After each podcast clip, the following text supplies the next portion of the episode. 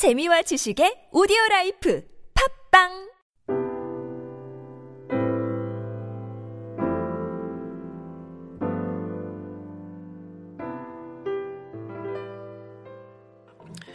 여러분 사단이 인간을 이렇게 타락시킬 때 사용하는 일곱 가지 덫이 있다고 합니다. 그 일곱 가지 덫 중에서 첫 번째는 어, 사단이 우리들에게 이렇게 얘기하는 겁니다. 어, 사람들이 다 하는 일은 좀 해도 괜찮아. 누구나 하는 일은 괜찮다고 우리들을 유혹한다고 합니다. 그래서 이 덫에 넘어지면 같이 한 묶음으로 어려움을 당하게 되는 것. 또두 번째는 아직 바로잡을 시간이 있으니까 조금은 어, 좀, 좀 늦, 좀 이렇게 나태해도 좀 조금은 이렇게 살아도 괜찮다고 자꾸 시간을 이렇게 미루는 것이라고 합니다. 그래서 바로잡아야 될 것을 알면서도 바로 받지 못하고 버려야 될 것을 내려놓아야 될 것을 알면서도 내려놓지 못해서 사람들을 넘어지게 한다고 합니다. 그리고 세 분은 셋째는 사소한 것이니까 괜찮다는 말입니다. 아, 이 정도는 괜찮아. 이런 말로 유혹해서 넘어지게 한다는 것이고, 넷째는 딱 한 번은 괜찮을 거야. 하는 말이라고 하고 다섯 번째는 아예 그동안 이렇게 열심히 살았는데 이 정도는 괜찮지 않겠어? 하는 말이고 마지막 어, 여섯 번째는 이게 내게 주어진 기회는 아닐까?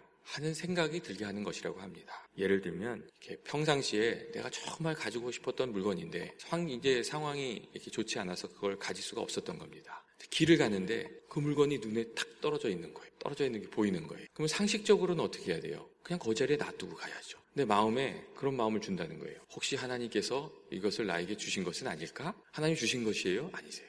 그런 마음으로 넘어지게 한다는 거예요. 그리고 마지막 일번째, 일곱 번째는 아무도 보지 않으니까 괜찮다 하는 마음이 우리들 마음속에 찾아와서 넘어지게 하는 것이라고 합니다. 그런데 분명한 것은 이 중에 한 가지라도 이렇게 우리들의 마음을 사로잡아서 거기에 걸려버리면 누구나도 크게 후회하게 된다는 사실. 이게 너무나도 분명한.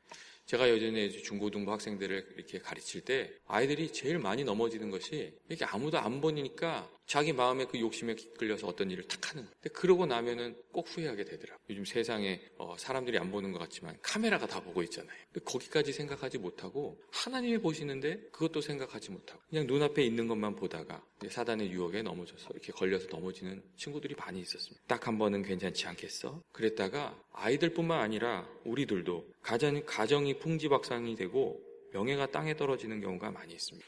예전에 어떤 목사님께서 제가 잘 아는 목사님이 이런 얘기를 한번 하셨어요. 어, Publix에 갔다가 물건을 이렇게 사셨어요. 물건을 사고 이제 그걸 가지고 나와가지고 이제 그 쇼핑카트에서 짐을 다 이렇게 차에다 실은 거예요. 이렇게 딱 봤더니 그 쇼핑카트를 이렇게 넣는 그 자리가 아니라 파킹하는 한 자리에 사람들이 그 카트를 많이 놔뒀더래요. 그래서 그냥 목사님도 별 생각 없이 카트를 원래 갖다 놔야 되는 데다 갖다 놓지 않고 그 주차장에다 딱 이렇게 샹 밀어가지고 놓고 차를 타고 이렇게 집에 간 거예요. 근데 얼마 후에 무슨 일이 일어났는지 혹시 아세요? 그 교회에 젊은 여, 사 여, 여자 교사 하나가 목사님을 착 찾아오더니 그렇게 얘기하더래요. 목사님 안녕하세요. 저 목사님 며칠 전에 봤어요. 딱 그러더래요. 그 다음에 하는 말이 가슴이 찡하게 하는 말이더래요. 목사님 근데 그 저기 쇼핑센 그 Publix에서 그 카트를 쉥 밀고선 그냥 가시던데요?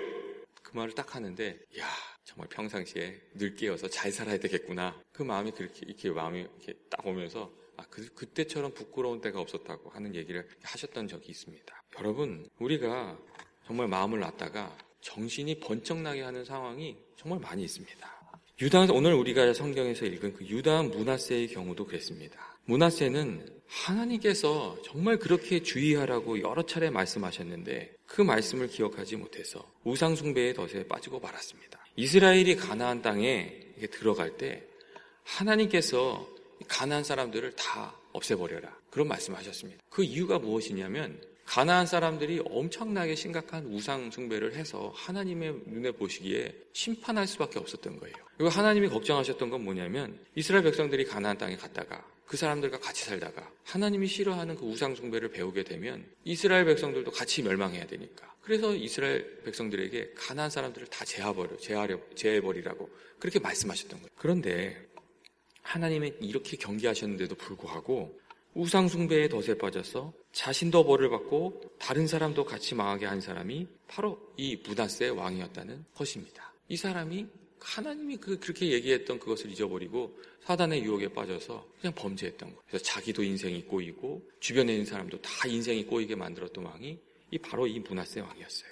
문하세 왕의 죄가 얼마나 심했던지 오늘 성경 말씀을 보면 하나님께서 뭐라고 얘기하시냐면 예전에 심판했었던 그 가나안 민족들 그 민족들 중에서 대표적인 민족이 몇, 그 민족이 몇 개 있는데 아모리 족속이거든요. 이 가나안 민족인 아모리 사람보다 네가 더 심하구나. 이렇게 성경에서 기록하고 있는 것을 알 수 있습니다. 그리고 또 뭐라고 얘기하시냐면 하나님이 북왕국 이스라엘을 심판하셨거든요. 근데 그 북왕국 이스라엘의 아 왕가를 쟀던 그 다림줄의 추를 이제는 너한테 적용을 해야 되겠다. 이렇게 오늘 성경에서 말하고 있는 것을 우리가 읽을 수 있습니다. 어, 유대 사람들의 전승에 의하면 문하세 왕은 자기 자신의 잘못을 지적하는 선지자들의 입을 봉하기 위해서 매일마다 선지자를 죽였다고 합니다. 본보기를 보인 거예요. 매일같이 하나님의 선지자란 사람들을 목숨을 빼앗아서 선지자들이 입도 떼지 못하게 그렇게 했다고 합니다. 그 아버지 히스기야 왕 때 정말 하나님의 말씀을 전하고 아주 귀중한 역할을 했던 심지어 그 선지자 이사야도 문하세 왕 때 그 이 문하세 왕 때 죽었는데 죽었는데 어떻게 죽었냐면 문하세 왕이 이 이사야 선지자를 톱으로 썰어서 죽였다고 합니다. 그러니까 이사야 선지자가 뭔가 얘기를 했는데 그 말이 문하세한테 굉장히 기분이 나빴던 거예요. 그래서 그냥 죽이지도 않고 아주 잔인한 죽임을 이렇게 허락했다. 이렇게 이사야를 그렇게 잔인하게 죽였다고. 이렇게 유대인들 유대인들의 전승에 남겨지고 있습니다. 성경의 오늘 말씀을 보면 그래서 그런 말이 있어요. 무죄한 자의 피가 이곳에서부터 저곳까지 흘러 넘쳤다. 그런 말씀이 오늘 말씀에 있습니다. 결국 오늘 성경에서 말씀 하나님께서 말씀하신 대로 문하세 왕은 심판을 받아서 아스로 왕에게 끌려서 바벨론의 포로로 가게 됩니다. 여기 오늘 성경에는 기록되어 있지만 역대하 33장 10절부터 이렇게 말씀을 보면 문하세 왕이 쇠사슬에 묶여 가지고 그 예루살렘부터 진짜 바벨론이란 곳까지 이렇게 끌려갔다는 이야기가 나옵니다. 그리고 그곳에서 아주 어려움을 많이 당합니다. 이 개인적으로 이 문하세에게 있어서는 그 심판의 시간이 복이 됐습니다. 그래서 문하세 왕이 정말 그 벌받으러 끌려간 자리에서 엄청나게 회개를 했던 것 같아요. 그래서 하나 이렇게 성경에 보면 하나님께서 이 회개하는 문하세를 불쌍히 여기셔서 다시금 이스라엘에 돌아와서 왕이 되게 하였다고 이 역대기 말씀, 역대하의 말씀에는 기록되어 있습니다. 하지만 안타까운 것은 문하세는 말년에 회개를 했지만 문하세의 뒤를 따라서 배운 남왕국 유다의 백성들은 문하세보다 더 많이 타락하게 돼서 아주 구군이 기울어 가기 시작했고 또 어리석은 아버지를 보고 배운 그의 아들 아몬은 성경에 보면 아버지보다 더 많은 악을 행하다가 반란군의 목숨을 잃고 말았다고 말았다고 말, 말한 것을 우리가 알 수 있다는 것. 오늘 성경 말씀을 통해서 하나님께서는 사단의 유혹에 빠져서 우상 숭배의 길을 걸어가면 우리들의 인생에 어떤 어려움이 찾아올 수 있는지 아주 분명하게 이렇게 가르쳐 주고 있습니다. 하나님의 말씀을 떠나서 하나님이 가르쳐 주시는 그 가르침을 떠나서 우리가 인생의 길을 나아가고 사단의 유혹에 빠지고 세상의 길을 따라가면 우리 인생에 어떤 어려움이 있는지 어디 찾아오게 되는지 가르쳐 주고 계시다는 그런 말씀입니다.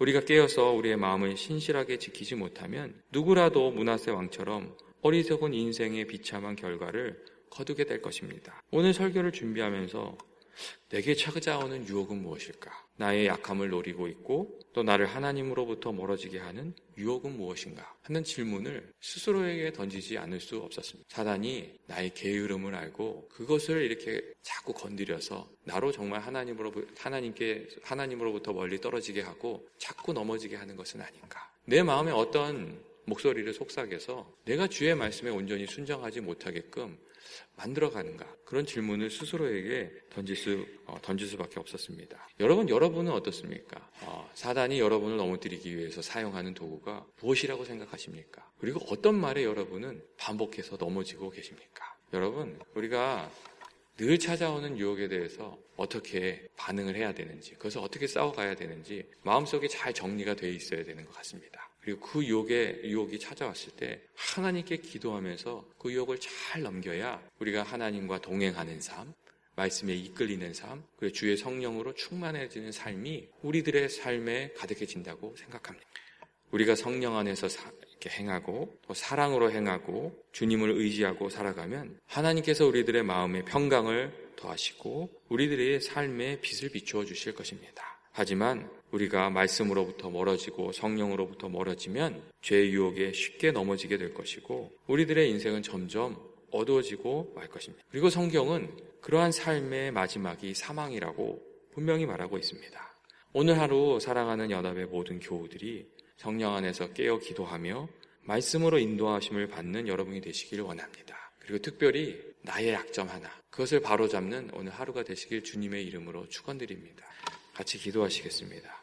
사랑과 내가 많으신 하나님 아버지, 오늘도 말씀 안에서 저희들이 삶을 시작하게 하여 주시니 감사합니다. 하나님 아버지, 저희들의, 야, 저희들의 삶 가운데 인간적인 약점이 많이 있고, 아버지, 그러한 약점에 걸려서 넘어질 때가 많이 있습니다. 저희 마음 가운데 주의 깨달음을 주셔서, 주의 말씀을 주셔서, 또 주의 힘과 지혜를 주셔서, 저희 약함을 주의 능력으로 아버지 잘 이겨낼 수 있게 하여 주시고, 아버지 세상의 유혹이 저희들에게 찾아올 때에 아버지 깨우쳐 주셔서 주의 말씀으로 그 유혹을 이길 수 있도록 도와주시길 원합니다. 아버지 저희들의 마음 가운데 정말 부족함이 많습니다. 오늘 하루 살아가는데 주의 지혜를 더하여 주시고 정말 어려운 순간에 주의 성령으로 붙들어 주셔서 승리하는 저희들이 되게 하여 주시옵소서. 예수님의 이름으로 기도합니다. 아멘. 오늘은 우리가 살아가는 어, 이곳과 또 조국을 위해서 기도하는 날입니다.